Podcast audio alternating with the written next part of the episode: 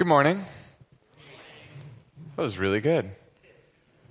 The past several weeks, we've been looking through the book of Deuteronomy, and we've been seeing that in the book of Deuteronomy, God is speaking to his people through Moses, and God's word is being used to shape a people for, God's using it to shape a people for himself. And he's using it to create a people who will love him and love others. And we've, we've talked about the fact that when God speaks, it changes his people. And when God speaks, it is big and it is important. And so I want us, before we look at God's word today, to just take a second, each of us individually, to, to pray and ask God to speak to us today, that we would hear his voice as we look at his word, and that he would shape us into the people that he wants us to be during this time.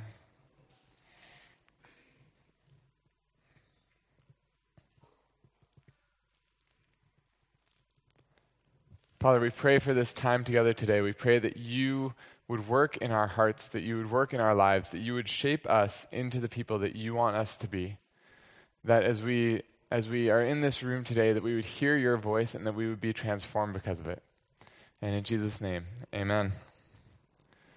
So, I have something I need to confess to you. I have a problem with money. You know, I, we live in this wealthiest city on earth. We have more Rolls Royces per capita than anywhere on earth.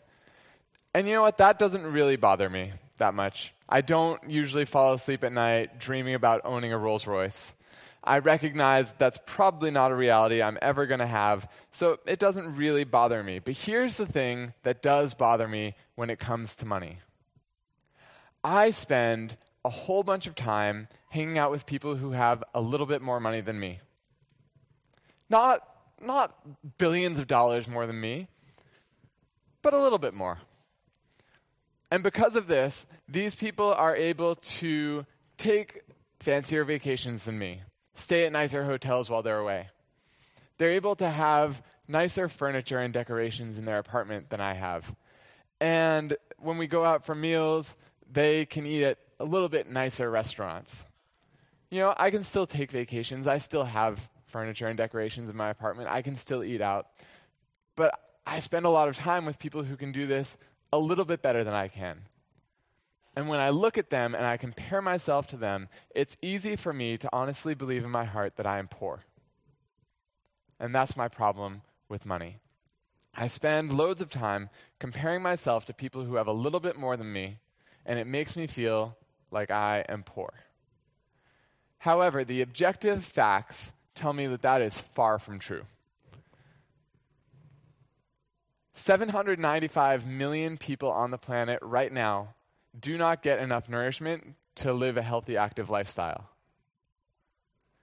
2.5 billion people on the planet don't have access to adequate sanitation, which means that literally, if you live on the streets in Hong Kong, like on the streets homeless, the fact that you have access to public bathrooms, public showers, and public water fountains means that you're better off than one in three people on earth when it comes to sanitation.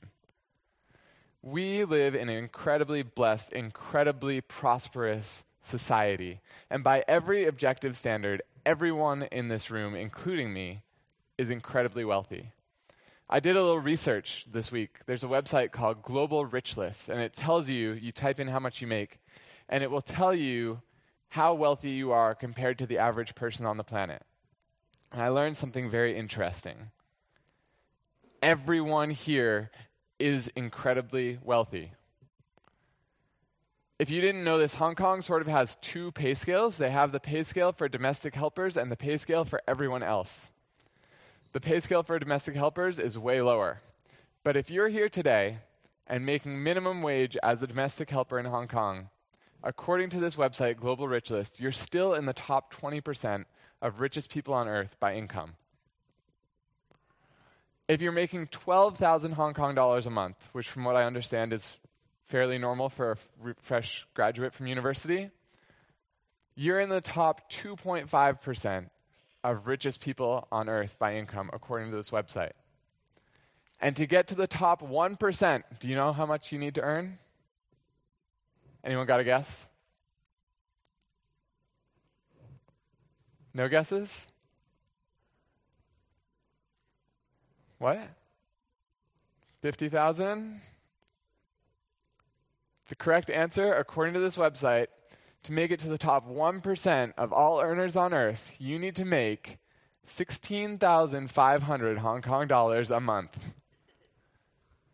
We are an incredibly wealthy and blessed society and people. Even the poorest person in this room, by an objective standard compared to the rest of the world, is incredibly rich. I am incredibly rich. And I have this problem, like I said, where I feel like I am not. And I know that for me, I spend far more time comparing myself with a handful of people who have a little bit more than me than I do giving thanks for the fact that I have more than I even need. If you haven't figured it out today, or figured it out yet, we're talking about money today. And we're looking at, again, like I said, the book of Deuteronomy and Moses' instruction to the Israelites about money. And what we're going to see is that money is a good gift from God, but it can become a curse if we let it get in the way of us trusting God. We're going to have three things we're going to look at. First, the curse that was a blessing. Second, the blessing that could be a curse. And third, our solution remember the Savior who sets us free. So we have the curse that was a blessing, the blessing that could be a curse, and remember the Savior who sets us free. First off, the curse that was a blessing. As the Israelites are receiving the book of Deuteronomy, they're coming out of 40 years wandering in the wilderness, in the desert. This time of, in the wilderness was given to them as a punishment. Originally, God set them free from slavery in Egypt and basically was going to take them straight to the promised land with a quick detour to Mount Sinai to give them the law. But the Israelites, when they saw the people of the land, were terrified and said, We can't go in there. We can't fight them. We can't do this. We're not going to go. And God said, Well, the whole point is that you can't do it. You're not supposed to do it. I'm supposed to do it. You're supposed to go anyways. And they said, No, we're not going to do it. We're out. And God said, Okay, you get 40 years in the wilderness as a punishment for your disobedience and lack of faith. And during this time, God, Moses uses the word humbled the Israelites. If you look at verses 2 and 3 of today's passage, he says, You shall remember the whole way the Lord your God has led you these 40 years in the wilderness, that he might humble you testing you to know what was in your heart, whether you would keep his commandments or not. And he humbled you and let you hunger and fed you with manna, which you did not know, nor did your fathers know, that he might make you know that man does not live by bread alone, but man lives by every word that comes from the mouth of God. So, this humbling process involved everyone over the age of 20 dying before they went into the uh, promised land. But it also involved God letting the Israelites hunger not just like, oh, I missed a meal, but like they were crying out, like, God, did you bring us here so that you could kill us because we are so hungry we think we're going to die? And this time was tough for the Israelites, but it was good for them. Why was it good? Because God brought them to a place where they learned to depend on Him because they saw that there was nothing they could do to provide for themselves. It says that God fed them with this manna that fell down from the sky every day. In verse 4, he talks about how their clothing did not wear out, their feet did not swell. God provided miraculously for His people during this time in ways that they could never have provided for themselves they're sort of like babies. You know, you have a newborn baby. A lot of my friends are reaching the point where they're starting to have babies. And as a baby, you're completely reliant on your parents for everything. And, you know, if you have a little like one year old or two year old baby and walks up to their parents and says, Wow, mom, dad, look how great a life I've provided for myself. As a parent, you're either going to laugh or cry. Laugh because it's so ridiculous, this idea that my baby would think that it can provide for itself, or cry because my baby completely does not understand or appreciate everything that I do to provide a life for him or her. In the same way, Israel was in a place where there was nothing they could do to say, Look how great of a life we have provided for ourselves, because they were utterly, completely dependent on God, and they knew it. The day to day life that they lived, they could see their utter reliance on God all the time.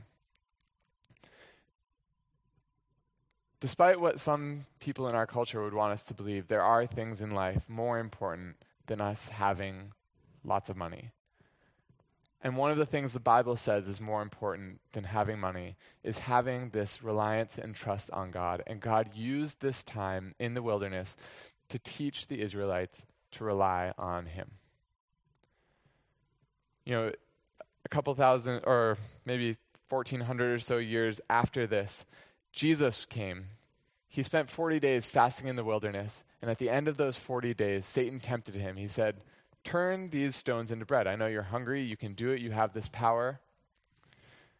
And Jesus actually did what the Israelites should have done during their time in the wilderness. He, he learned to rely on God.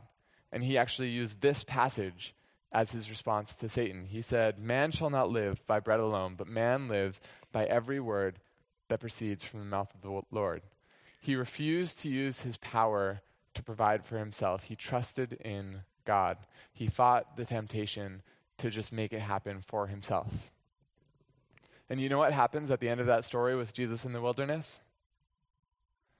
It says the angels came and ministered to him. God provided for him because he was obedient to God. And in the same way, God's trying to teach the Israelites through the time in the wilderness that He provides for them. God is our provider.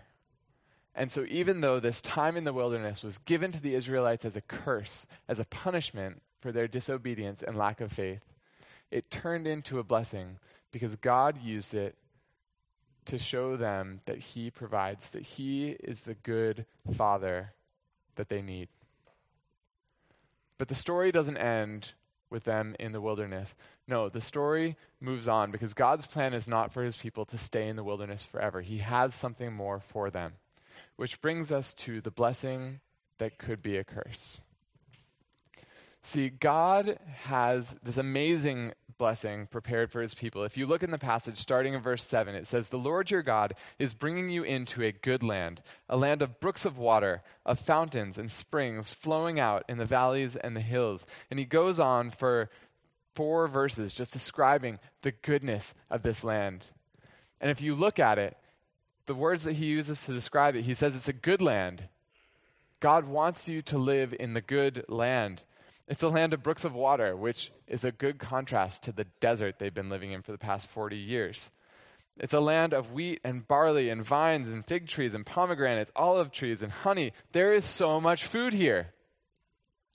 You're not going to have to rely on bread to fall out of the sky every day because the land grows its own food. And not only that, but you're going to eat without scarcity. You're going to be able to eat not just enough to survive, but you're going to be able to eat until you're full in this land. Isn't that going to be amazing? He says you're going to be able to dig metals out of the out of the hills so that you can work with it. You're going to eat and be full. You're going to bless the Lord your God for the good land that he has given you. Moses says this land is going to be good. God is going to provide it for you. And there's something very important that we should learn from this, and that is that money and material blessings are not bad. They're good gifts from God for his people. God, in this passage, wants his people to experience the abundance that he is giving them in this new land. He's actually brought them through this difficult process so that he can bless them in this new land. As a good father, he delights in giving good gifts to his children. And like we said already, if you're here today, by any objective worldly standard, we are wealthy people. Like I said, I don't feel like this is true for me a lot of the time, but it is true. We are a wealthy people. God has blessed us. He's given us food to eat, clothes to wear, a roof over our heads, adequate sanitation yeah, some of us might be more wealthy than others, but we are all wealthy people. And our wealth is a gift from God. And we don't need to feel guilty about the fact that we're wealthy, unless maybe if we've earned that wealth through illegal or immoral means.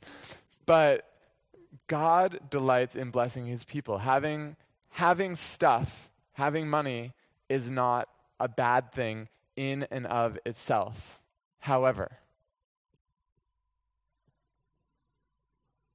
having wealth and abundance brings danger.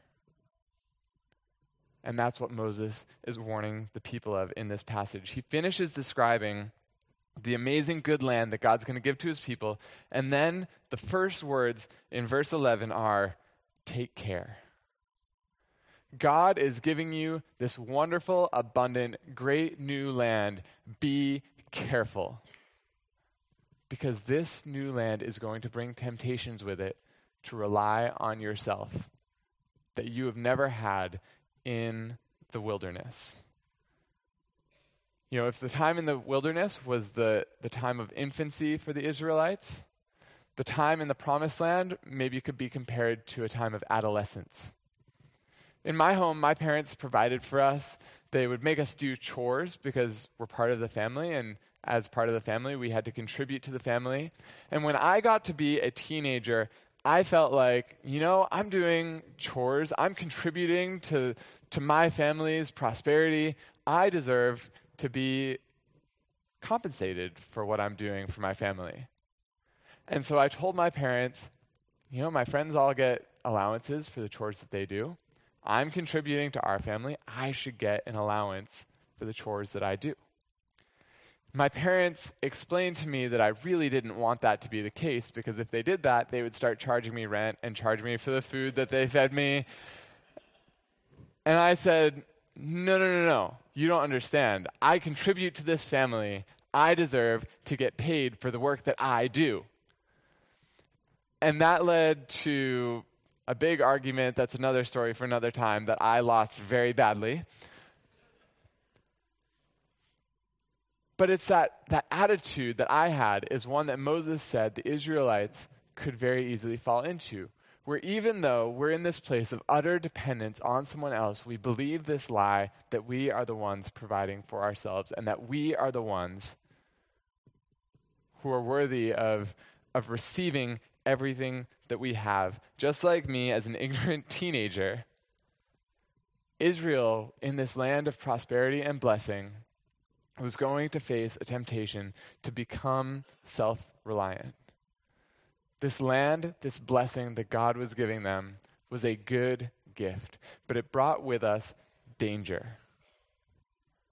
And for God's people, for us, a lot of times, the times when we are successful are actually the most dangerous times for us. Because in the times when everything is going crazy, we recognize our utter dependence on God. I was reminded of that this morning. We had a handful of kids' teachers downstairs call in sick very last minute. We were scrambling to try and find teachers, and I just reached this point where I was like, there's nothing I can do on my own to fix this situation. God, please help. And He did. He provided all the teachers that we needed for this morning. And it was this time of everything's going crazy. I need to rely on God, and God came through. But when everything is going right, I have a tendency to believe that I can do it on my own power, by my own strength. When things are going well, I believe that I am responsible for them going well. When, when my life feels like it's in order, I believe that it's in order because I have done the right things. I have made the right decisions to get me to where I am today. And the reality is, I am utterly dependent on God for everything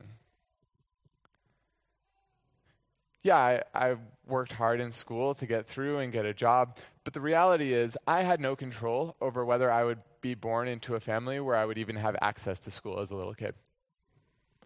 I had no control over whether I'd be born with disabilities that would keep me from being able to do a job. I had no control over whether I'd be born into one of those families where 795 million people in the world lack adequate uh, nutrition all of these things were things that were completely outside my control that God provided for me. Each of us is completely dependent on God for everything in our lives. I mean, you can think of this even, we can take uh, an extreme example of someone like LeBron James, right? He, he worked hard. He has won NBA championships. He went, if you don't know the story, he grew up in the Cleveland area. He got drafted by his hometown team, went away, played for another team, won a couple of championships, and then came back to play for Cleveland and said, My goal is to win a championship for my city. And in his second year back with the Cavaliers in Cleveland, they won the championship. And if you listen to his interview after winning the championship, do you know what word you hear over and over and over again? I. I worked hard. I came back. We did this. Lots of emphasis on him. And you know what? From an earthly perspective, yes, he did work hard. But think about the numerous things that had to work together in his life that were completely dependent on God for him to be able to have that opportunity in the first place. If he was born with a deformed leg or a deformed arm, he would not have been an NBA championship. If he was born five foot six, none of us would have ever heard his name before. And even the things that seem to be negatives, that are these barriers and obstacles that he had to co- overcome, probably are things that in the end helped to shape him into who he is today. He had a rough childhood. He probably felt this need to fight and overcome and prove himself by becoming great at basketball that he wouldn't have had if he had this comfortable childhood all of these factors in his life are things outside of his control that are completely dependent on God. And each of us here today, however successful we are, are completely dependent on God for everything. For the fact that our heart is still pumping from one moment to the next, we are dependent on God. For the fact that our company is staying afloat, we are dependent on God. For the fact that our brains are still working and we can still do our job from a mental capacity, we are dependent on God. And we have little to no control over so many of these things. And we feel like we do. But at the end of the day, all of us are dependent on God for all of these things. And the times when we are successful are times of great temptation because when everything is working together properly, it's easy to believe that it's working together properly because of us and to stop trusting in God. And that's why this blessing, this good blessing that God was giving to his people, had a great danger attached to it. Moses is saying, God wants to bless you as you go into this land, but take care. Be careful. Because the blessing can very easily become a curse if we let ourselves believe that we are the ones who gave this blessing to ourselves and lose sight of the fact that we are utterly dependent on God for everything.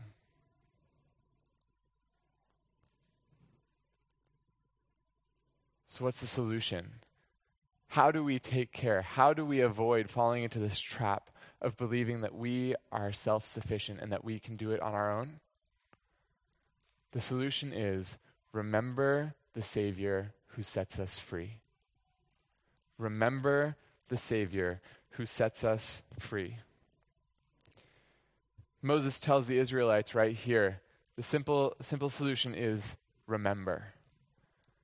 We've mentioned before the words remember and do not forget occur over and over and over again in the book of Deuteronomy. The Israelites are supposed to remember what God has done in the past so that they will be shaped by that moving into the future.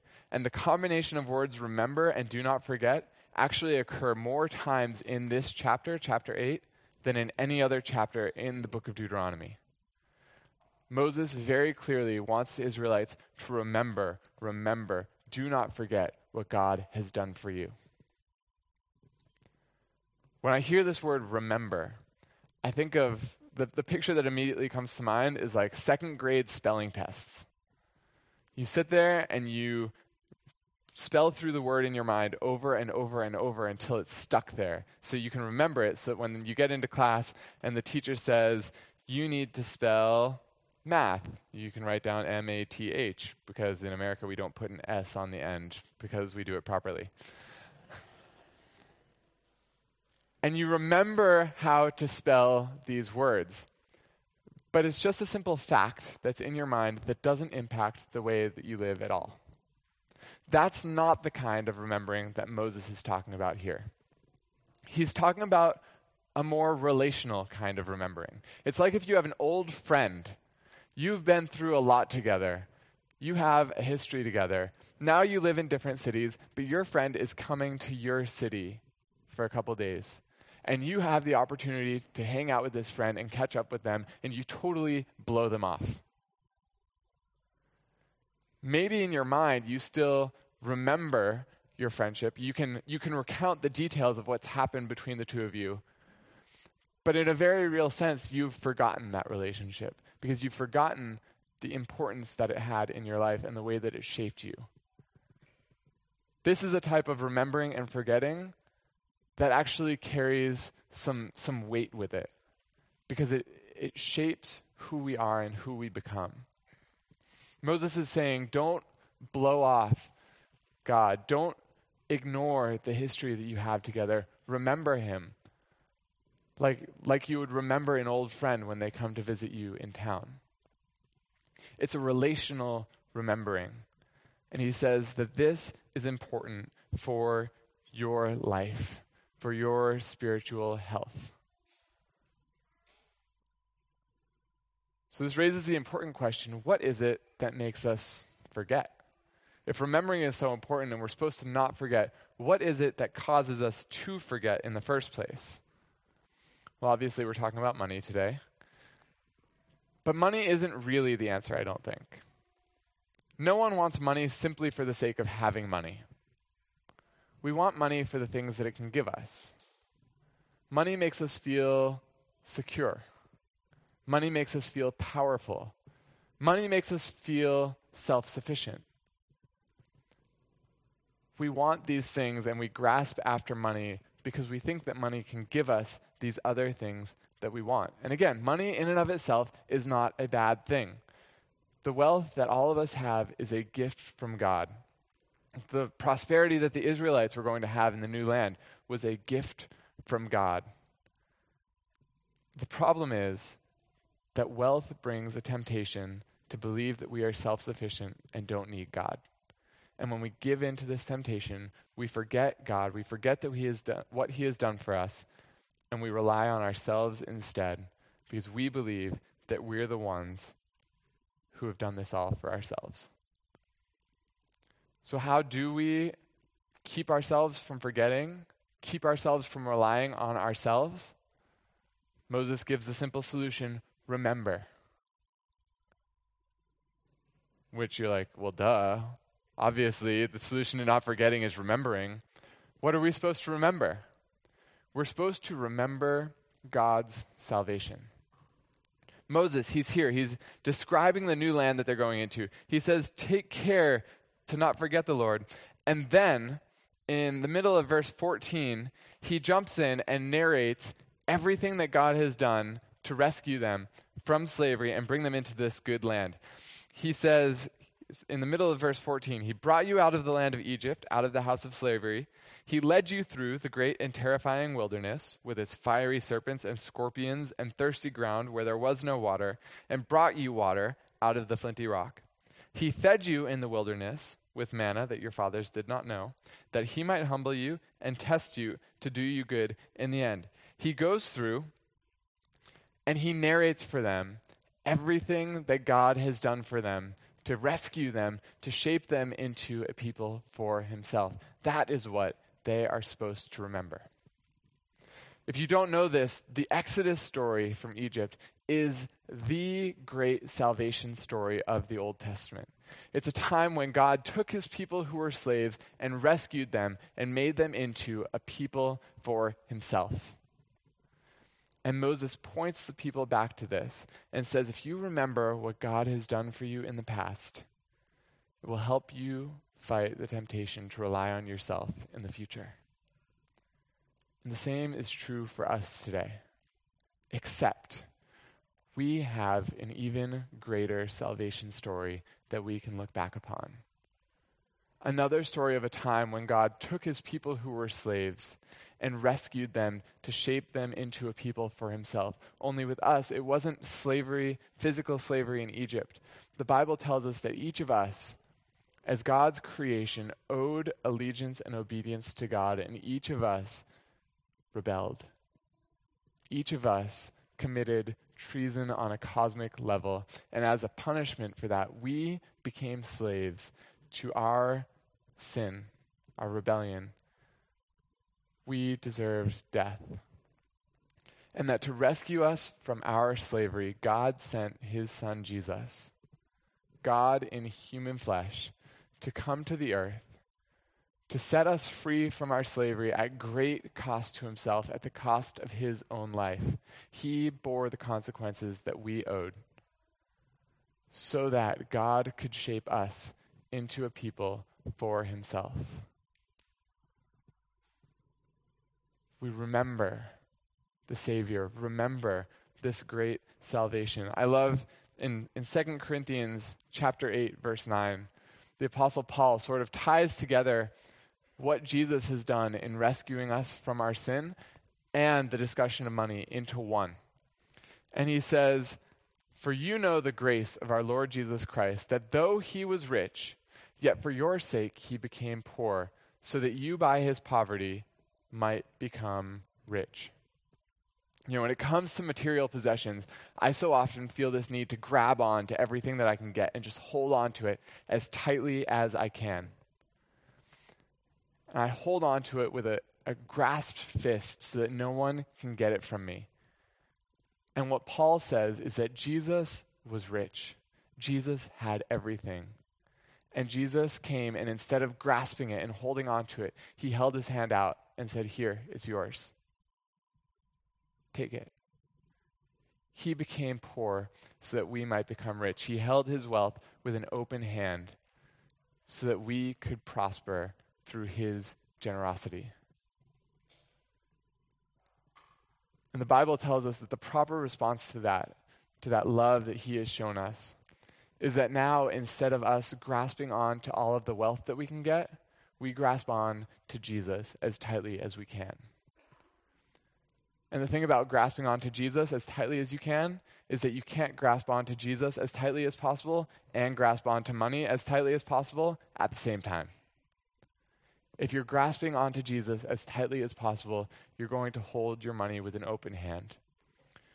But we can do this because he showed us there's something more important than having all the money. That relationship with him is far more valuable than what's in our bank account. He sets us free to be generous with what we have. He sets us free to love the people around us by letting go of His wealth so that we can become wealthy. Not so that we can stockpile that wealth, but so that we can be generous with our wealth in the same way that He was generous with His. So, what does this look like in real life? Well, first, if you're here today and you are not a Christian, the first step is recognizing the Savior and what he has done for you. Recognizing that although we are rebels against God, that God sent his Son to rescue us, to pay the price for our rebellion against him, that he became poor so that we might become rich. And the way to receive that gift is through trusting in him and placing our faith in him to rescue us. If you're here today and you are a Christian, it's about holding our money with an open hand because we're holding on to Christ as tightly as we can. Remember, everyone in this room is wealthy. I'm not talking to people above a certain income level. All of us have earthly wealth. And I think so often, like Chris said, we, we in the church talk about how we should be generous and give, especially to the church and then don't talk about what else we should do with the rest of our money. And it's so easy to just say, "This is my my stuff. You don't worry about it because it's mine to worry about." But what this what this passage teaches us is that everything we have is a gift from God. Like Chris said earlier, we are stewards, He is the true owner. And so, yes, generosity, giving to the church is important because it allows us to do stuff to reach out to the people around us and to do ministry. But what about the rest of it that doesn't go in the offering plate? How do we have an attitude this week that says, everything I have in my bank account and in my house is a gift from God to be used for Him? You know, the Bible does say providing for our families is something God wants us to do. Using your money to provide for your family is a good thing. Using your money to make your spouse feel valued is a good thing. But then what else? What if we used our money to invite another family over for dinner and cook them a meal so we could get to know them and find out how we can do a better job loving the people around us? Whether it's people from church or people from our apartment building or from our work just using our resources to help build relationships so that we can know how we can love the people around us. Even for those of us who don't have lots of disposable income, cooking a meal for two extra people is not that expensive. And what if we said, we're going to use the resources that God has given us to invest in building relationships this week so we can be light and salt for God and His kingdom? What if we just went into conversations with eyes and ears looking for the needs around us and a heart that says, I want to use what God has blessed me with to be part of helping people with the needs that they have?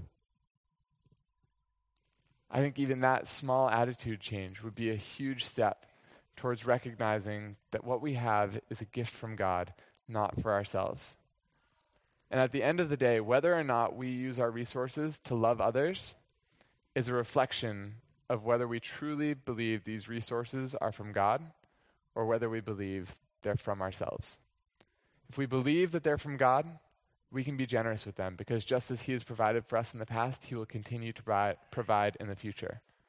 If we believe that our resources are completely from us and our self sufficient hard work, we're going to stockpile them because we never know when our luck's going to run out and when we're going to need them in the future.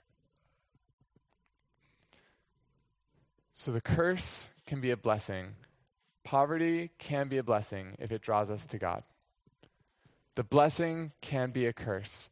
Prosperity and riches, although a good gift from God, can be dangerous if they draw us away from Him.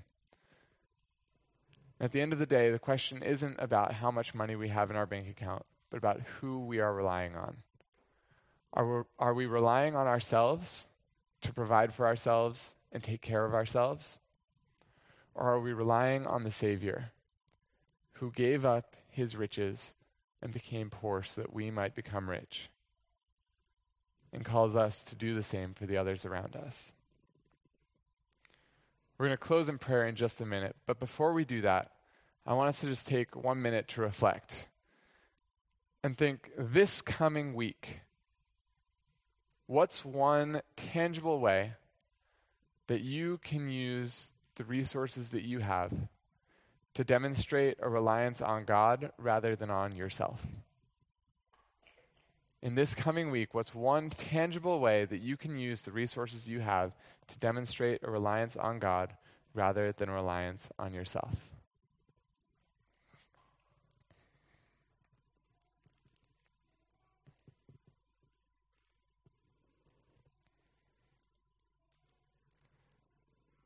God, I confess that so often when it comes to money, I feel the need to hoard and stockpile personally because I don't rely on you.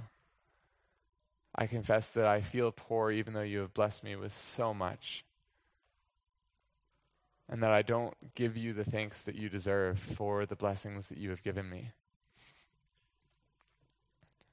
God, I pray that we as a people would be people who remember you, people who remember the things that you have done for us and remember the importance of our relationship with you. That as we remember that it would make us generous. That as we remember that it would help shape us into a people who love you and love others. That you would help us to be a community of people who shows the world around you through our actions the amazing love that you have for us, and that lives would be transformed because of our generosity. Pray that you would protect us from relying on ourselves and help us to have a constant reliance on you to provide for us and care for us. We thank you that you're good. We thank you that you love us. In Jesus' name, amen.